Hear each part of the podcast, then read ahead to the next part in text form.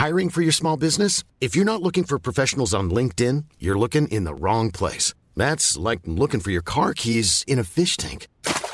LinkedIn helps you hire professionals you can't find anywhere else, even those who aren't actively searching for a new job but might be open to the perfect role. In a given month, over 70% of LinkedIn users don't even visit other leading job sites. So start looking in the right place. With LinkedIn, you can hire professionals like a professional. Post your free job on linkedin.com slash people today.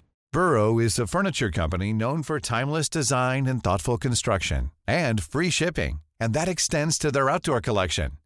Their outdoor furniture is built to withstand the elements, featuring rust-proof stainless steel hardware, weather-ready teak, and quick-dry foam cushions. For Memorial Day, get 15% off your Burrow purchase at burrow.com slash ACAST and up to 25% off outdoor. That's up to 25% off outdoor furniture at burrow.com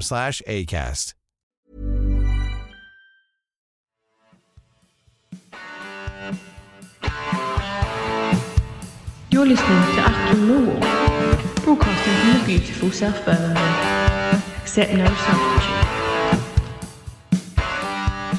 Hello, dear listeners. Welcome to the return of, I hope, a welcome feature on Achtung Millwall. It's a return of the random fixture shows. Uh, one of my favourite. Um, so another thing, like the listed lions, listeners, that I'd rather let slip of late. Why is that? Don't know, a bit of lack of energy, I suppose.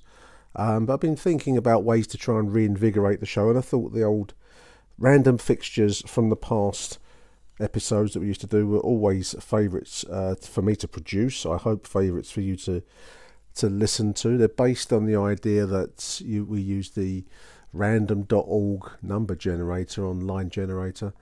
gives us a year between 1885 and 2010 and based on that year, we try and find a fixture roughly as close as possible to today's date, but you know, back in the random fixture year chosen.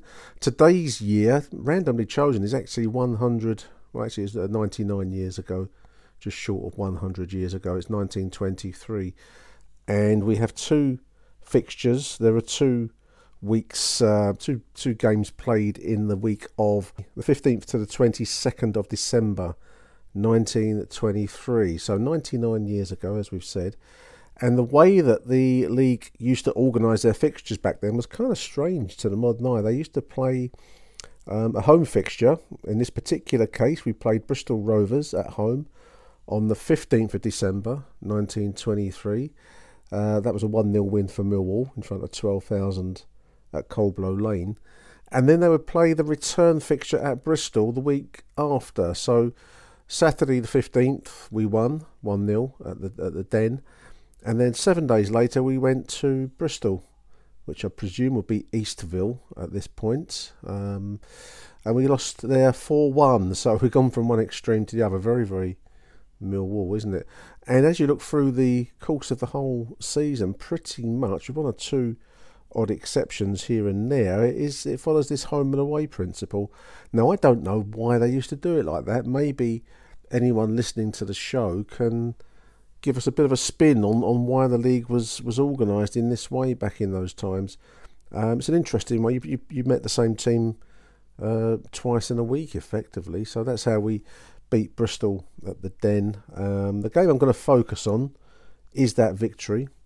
Millwall won Bristol Rovers nil played on the 15th, uh, only really because we won it, and the return fixture sounds like we got our, um, you know, backside spanked at the at Bristol. So I thought I'd focus on the win for Millwall, as this is a Millwall show, and uh, I, I, get to choose how these random fixtures play out. So I've chosen us winning, uh, as I say, one 0 win for the Lions. Uh, scorer was Morris, uh, the team that took the field that day in front of twelve thousand at Coldblow Lane. In goal, Crawford, uh, Jack Fort, and I believe that's Richard Hill in the two fullback positions. Uh, Pemberton, um, Archie Gomm, I think his name is, in the in midfield, and, and Amos across the midfield three. I think they were called halfbacks in the old formation. It's a two-three-five setup. Then up front on the wings we have Kingsley and Pither on the on the wings. Good name, isn't it? Pither. And then the three forwards, Alf Moule, Morris, and Dillymore. And I'm going to come back to some of those names later. I do have a match report from the People, Sunday People, as it is now, but back then it was just called the People. Uh, this is the edition the day after on the Sunday, the 16th of December. Millwall improve, it says. Our first goal at home since October the 27th. So we'd had a bit of a run of, uh, you know, a, a desert style dry run of no no goals. Mill won Bristol Rovers nil.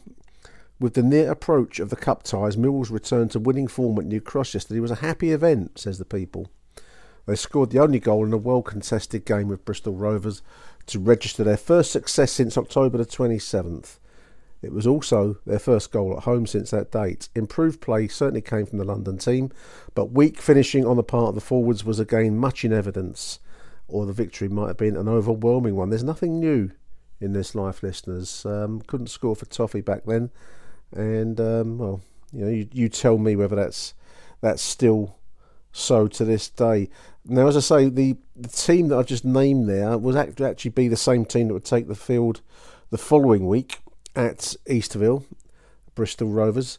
Uh, a, a, great old ground, Eastville, incidentally. Uh, I went there in 1977, which coincidentally was the uh, the game. Uh, we got beat then 2 0, but that was the episode where um, the F Troop treatment and the halfway line, the infamous Panorama documentary, was filmed. And I actually did get given a surgical mask. How about that? I, I lost it now. Wish I'd kept it. That would have been quite a historical artifact, wouldn't it? Um, but yeah, so Eastville it was it was a Greyhound stadium and quite um, quite strange because obviously the central um, part of the pitch you know, was a pitch football pitch with an oval. I think they had a speedway track and certainly a dog track running around the outside of it. Um, the home end, where the Bristol fans were, was at the totalisator end. They had a huge um, series of dials. Totalisator, for those who don't know much about gambling, is a, a kind of a, a numbers based system whereby you, you find the most favoured, the shortest odds are the most favoured dogs.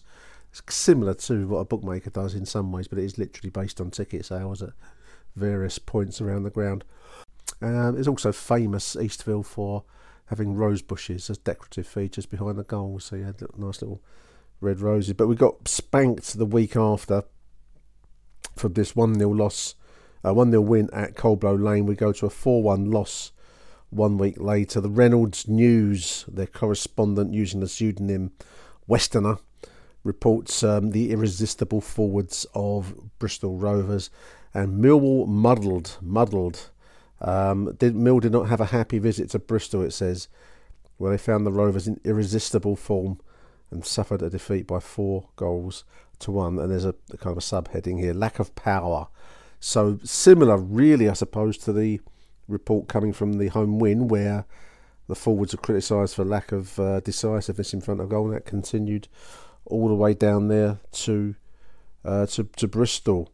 Um, Incidentally, just as a as an aside, as a tangent, because we love a tangent on these shows, listeners, don't we?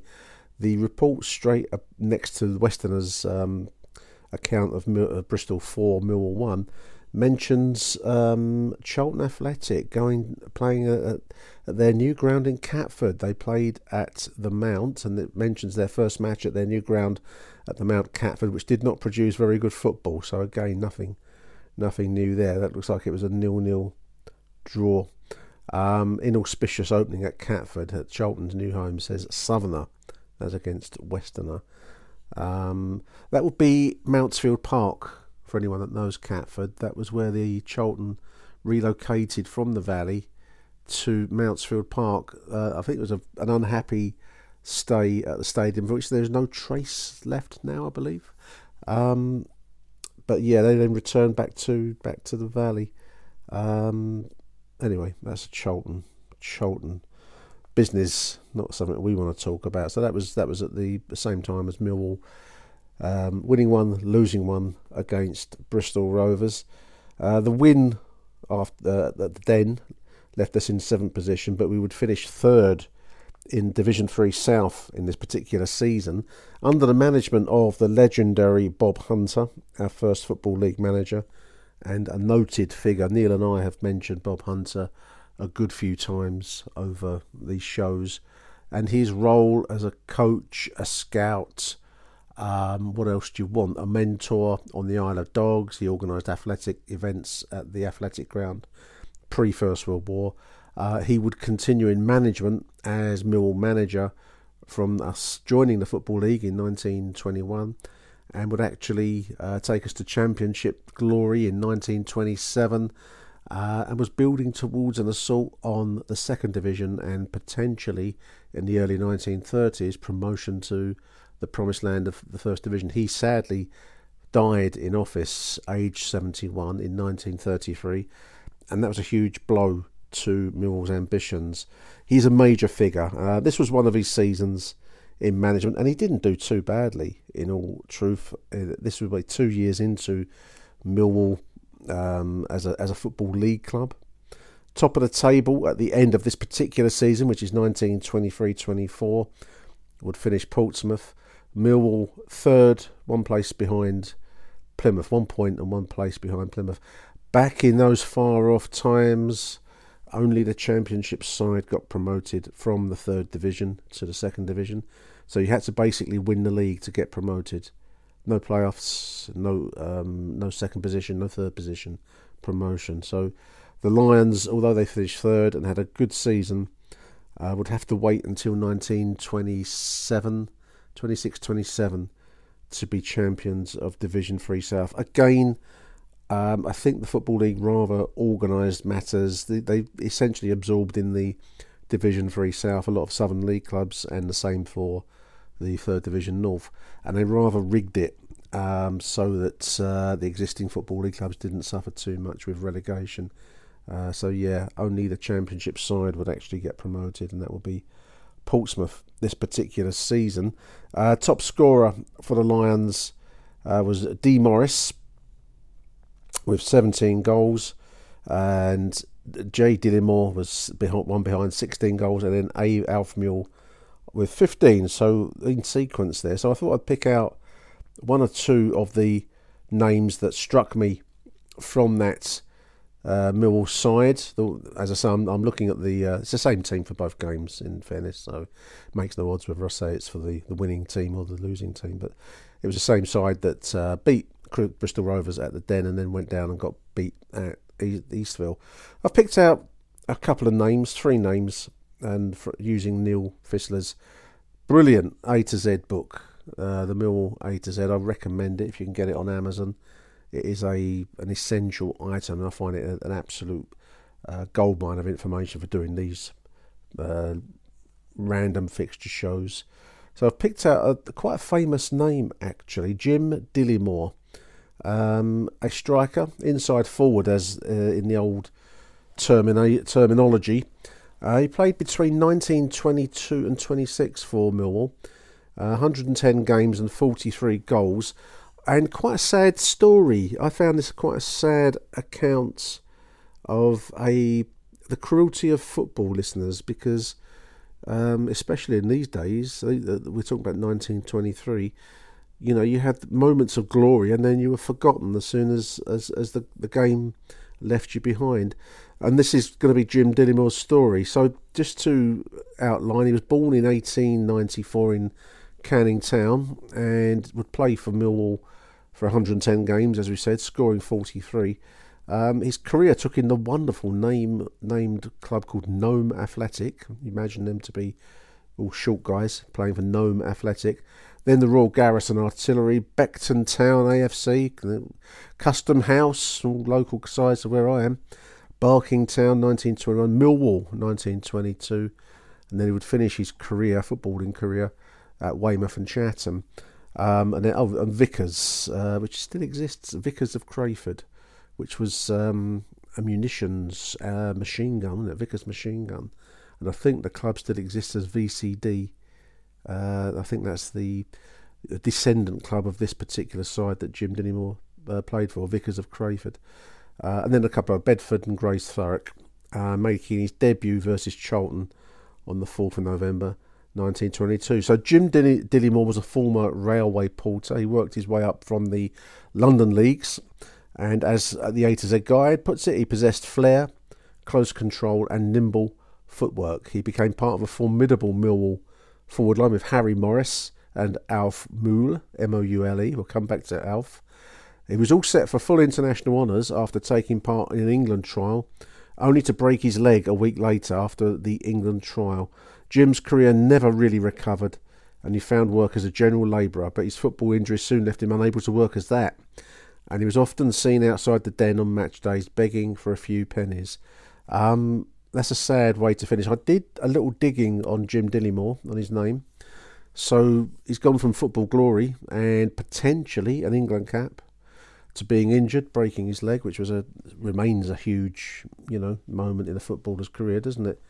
Back then, it was pretty much a career end, and that's largely how it worked for him. But just as a, I don't know, a postscript, if you want, um, Jim Dillymore is, is, recorded in the uh, local newspaper over this side where I am. The Ilford Recorder, 1957. 1957, it says an ex footballer turned busker, so he's finished up busking on the streets, was awarded £157 in damages against London Transport as a result of an unfortunate accident on Ilford High Road. Jim Dillymore, a former Millwall star turned street musician, was hit by a 148 bus as he busked from his licensed spot on the high street. After treatment for head and shoulder injuries at King George Hospital, he was allowed to go back to his home but he was instructed he should not go outside until September. Uh, familiar to Ilford shoppers, thousands of Ilford shoppers, um, an Ilford recorded article about Mr. Dillymore was used as crucial evidence within the trial to indicate how much money the victim was able to make each day. Uh, Jim had initially sued for 400. He got 157 from the court after this uh, uh, impact with a bus. Um, there we are.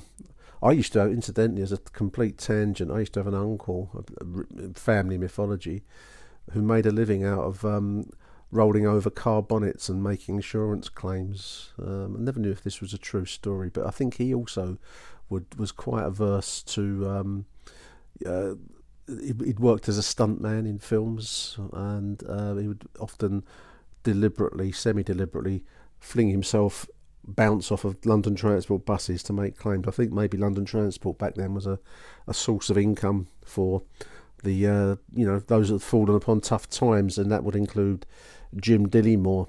In James Murray's masterful book, The uh, Lions of the South, it does mention a song which I will attempt to sing for you listeners. Uh, it also has a description of Jim Jim Dillymore, five foot nine and a Canning Town born. Uh, he had in his own lifetime become a legend, says Jim Murray. He emerged as one of the Lions' best forwards in many years and was not only useful at tucking goals away, but unselfishly and skillfully setting them up for his colleagues, and he was a favourite with the crowd. Um, Jim's mother, uh, so the author's own mother, as he puts it, remembers as a young girl in the 1920s skipping in the playground of her school at the Elephant and Castle to the tune of the Pompey chimes. Play up Millwall, uh, play up Millwall, can't play football. Oh, yes, we can. We beat West Ham. What was the score? One, two, three, four. Who scored the four? It was old Dilly Moore, Blonde haired and always the last out of tunnel. Dilly Moore was the second top scorer in this particular season. Um, and apologies for the singing. Uh, it wasn't really singing, it was more rapping, wasn't it? Um, but what a sad story. He would finish up busking and having to make claims of sorts against London Transport for a few quid. Um, there we are. That's the story of Jim, Jim Dillymore, James Dillymore. I've also picked out from Neil's book another name that struck me was Gomm, Archie Gomm, G O M M, centre half, 226 games and 20 goals for Millwall, uh, 1920 to 1931. Now, Archie was born in Beaconsfield and uh, in 1897 would pass away in High Wycombe. 1970, he played for Wycombe Wanderers as an amateur for Reading. Joined Millwall as an amateur and would turn professional before finishing his career at uh, Carlisle and, and, Lancaster. Made his debut against Reading in May 1921 in a 2 0 win. Um, Archie, Archie Gomm, who won representative honours with the London Combination and uh, Spartan League, joined the Dockers after serving a ban for being sent off in the Bucks Charity Cup final. Now, my eye fell upon that. I'm going to come back to that. Um, Archie Gomm was a real spoiler. He spent most of his time at centre half, but would move to inside right whenever Bill Bryant was around. Archie made only three appearances during Mill's 1928 Division 3 South promotion winning campaign, and he was a London FA uh, Challenge Cup finalist the following season. He was a cabinet maker. He remained friends with the long serving Millwall groundsman Elijah Moore, another huge name, listeners. Elijah Moore's huge name in Millwall history, he was groundsman um, for the rest of his life. And he would uh, Archie would serve with the Oxfordshire and Buckinghamshire Light Infantry, the Oxen Bucks, during World War One.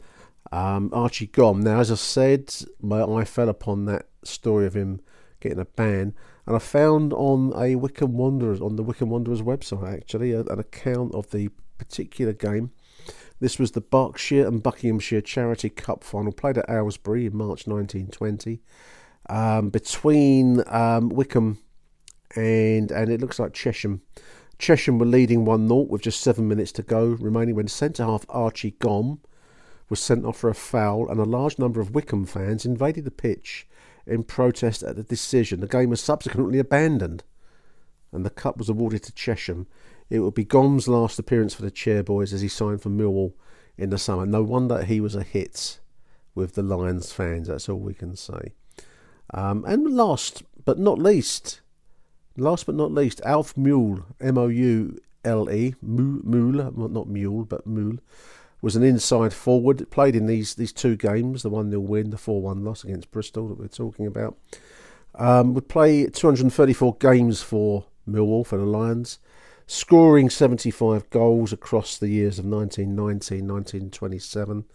Another Canning Town boy, born in 1894. He died in a place called Something in, uh, I don't know where that is, Something, in 1973.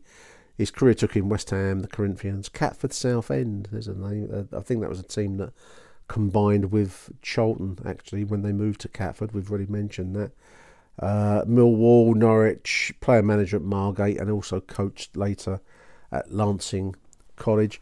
Um, Alf was an outstanding footballer, it says, uh, with superb control and an excellent range of passes. He appeared for the professionals against the amateurs in an England trial match at Highbury in March 1925 and played for the FA. Uh, he was seen as the brains of the Millwall attack. This is uh, from Neil's book.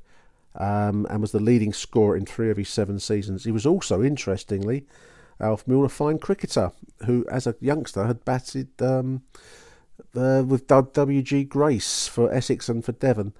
He was an engine turner by trade and served as a professional uh, with Plymouth Cricket Club, coaching at Falmouth, and then in later life he coached football and cricket for Lancing College. He also had a brother who served as a spell, and his, his Wikipedia entry mentions his football career um, at Shoreham. Not, he died in Shoreham by sea, Sussex, but it mentions his uh, first class cricket career as well as his football career, um, which is a fantastic, fantastic story. So that's Alf Samuel Moore, 1894 to 1973. First class cricketer with Devon and Essex, as well as being a footballer with a number of clubs, including Mill. He, he scored a half century against the touring West Indian side in 1923. Um, for all you cricket fans out there. Uh, there we are. Um, that's the the Millwall um, account. I thought it's sometimes interesting. I don't know if you want this kind of stuff. You tell me, listeners. Do feedback on your thoughts on the random fixture. But I always love to look at the front page of the newspaper when um, I was reading the back page for the uh, the info on Millwall. But you have to look at the front page. I always start with the back page, but then I turn around and see what's on the front page. Uh, to see what was going on in this particular weekend in uh, December the 16th, 1923. This is the people. As I said, it will become the Sunday people later in life, but here it's just billed as the people. The big headline Franco German negotiations. Monsieur Poincaré meets Herr von Hoesch to discuss a new Ruhr and Rhineland regime. Um, now, this follows the end of the First World War. I'm not going to go terribly deeply into this story.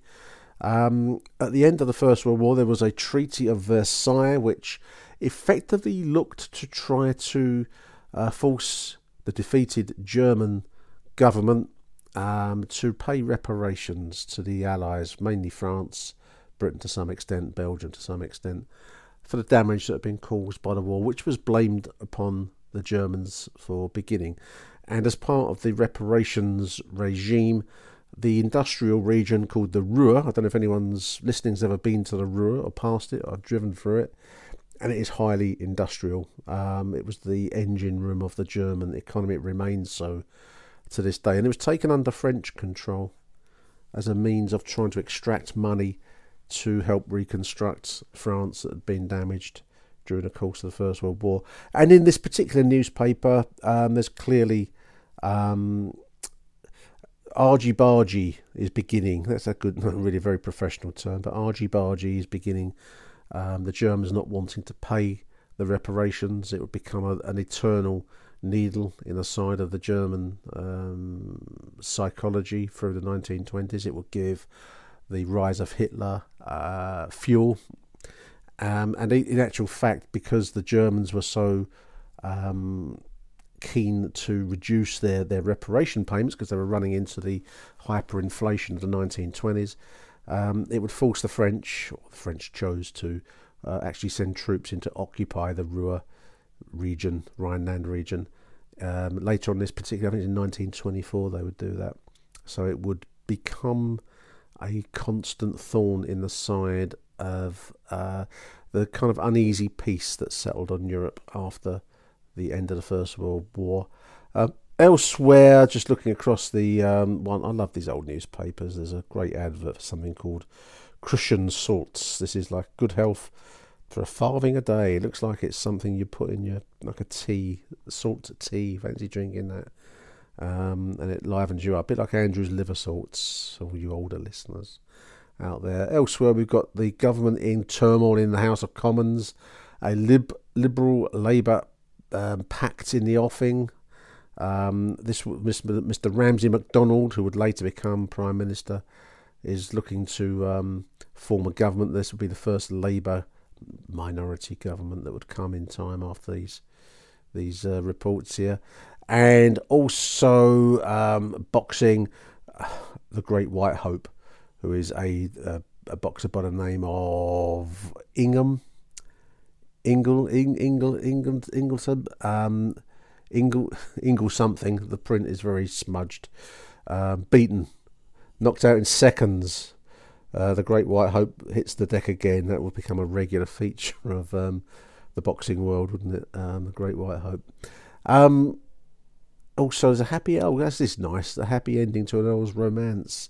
A gold wedding's uh, boyish escapade. Ooh with a widow. Uh, this is the uh, the bride and bridegroom, the the Earl of Kinnoull. Never heard of him. Never heard of him. But there we are. That's the front page of the People. Big serious stuff. Uh, Boxer bashed up. Uh, Labour trying to form a, government with the Liberals, and a bit of a, a flibberty gibbet story about some Earl of Kinnoull uh, running off with a widow. Um, the papers don't change, dear listeners, do they? Um, I hope you've enjoyed this little foray into the uh, random fixtures. Millwall 1, Bristol Rovers nil on the 15th of December. One week later, uh, Bristol Rovers 4, Millwall 1 at the Eastville Stadium. There we are. If you've enjoyed this, uh, this, this, what should we call it? Soliloquy, monologue, do let me know. I love to hear from people. If you have any uh, random fixtures you'd like me to research, do uh, give me a shout. I'm not wedded to the idea of it being totally random. I will, like a wedding DJ, I will do requests. Give me a shout if there's any fixtures that grab you that you'd like me to look into. Um, we'll look at the players, the personalities, and the incidents and the news around that particular time because football, dear listeners, does not exist in a bubble, it exists in its wider world. There we are. Achtung Random Fixtures 1923. I thank you for listening. Um, I'm just going to try and put this out tomorrow, if, uh, in which case I want to wish all listeners, all Achtung Mill listeners, a very, very happy Christmas. Enjoy it with your families. Have a good time. And we'll be back very, very soon. Until then, Arrivederci Millwall. Bye for now. Achtung, Millwall.